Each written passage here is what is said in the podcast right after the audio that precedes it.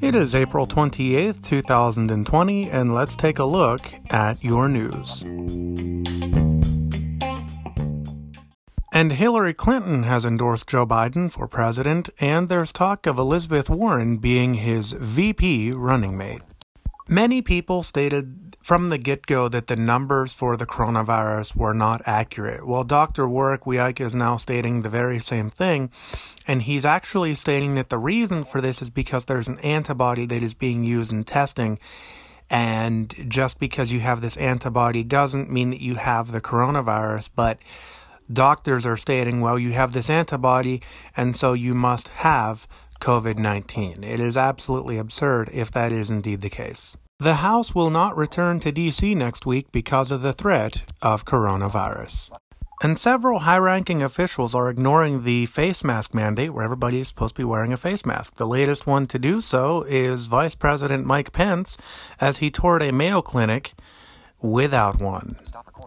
Well, the United States Navy and Air Force have been seeing unidentified flying objects for years. And a leak came about in 2017 where a video was supposedly released detailing one of these unknown, unidentified flying objects. And now the Department of Defense has openly released three videos which supposedly show unidentified flying objects in uh, close vicinity to Earthling aircrafts.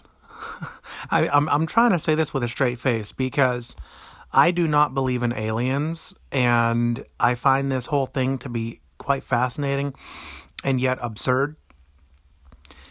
So apparently, we're now to believe that UFOs are real and aliens do exist.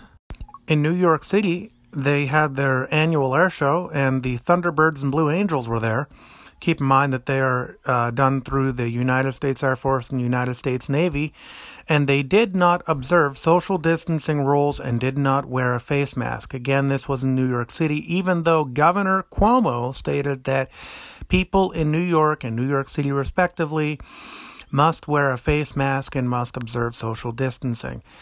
And then you have Nancy Pelosi, who says, all. Well, you know, the Bible says the prisoners shall be set free, so we must do our due diligence and set prisoners free because they shouldn't have to face COVID 19 alone. Are you serious, Nancy?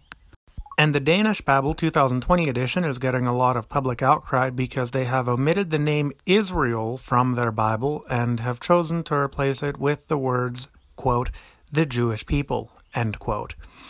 The reason for this is because the the the modern state of Israel can be confused with what the Bible meant by the name of Israel.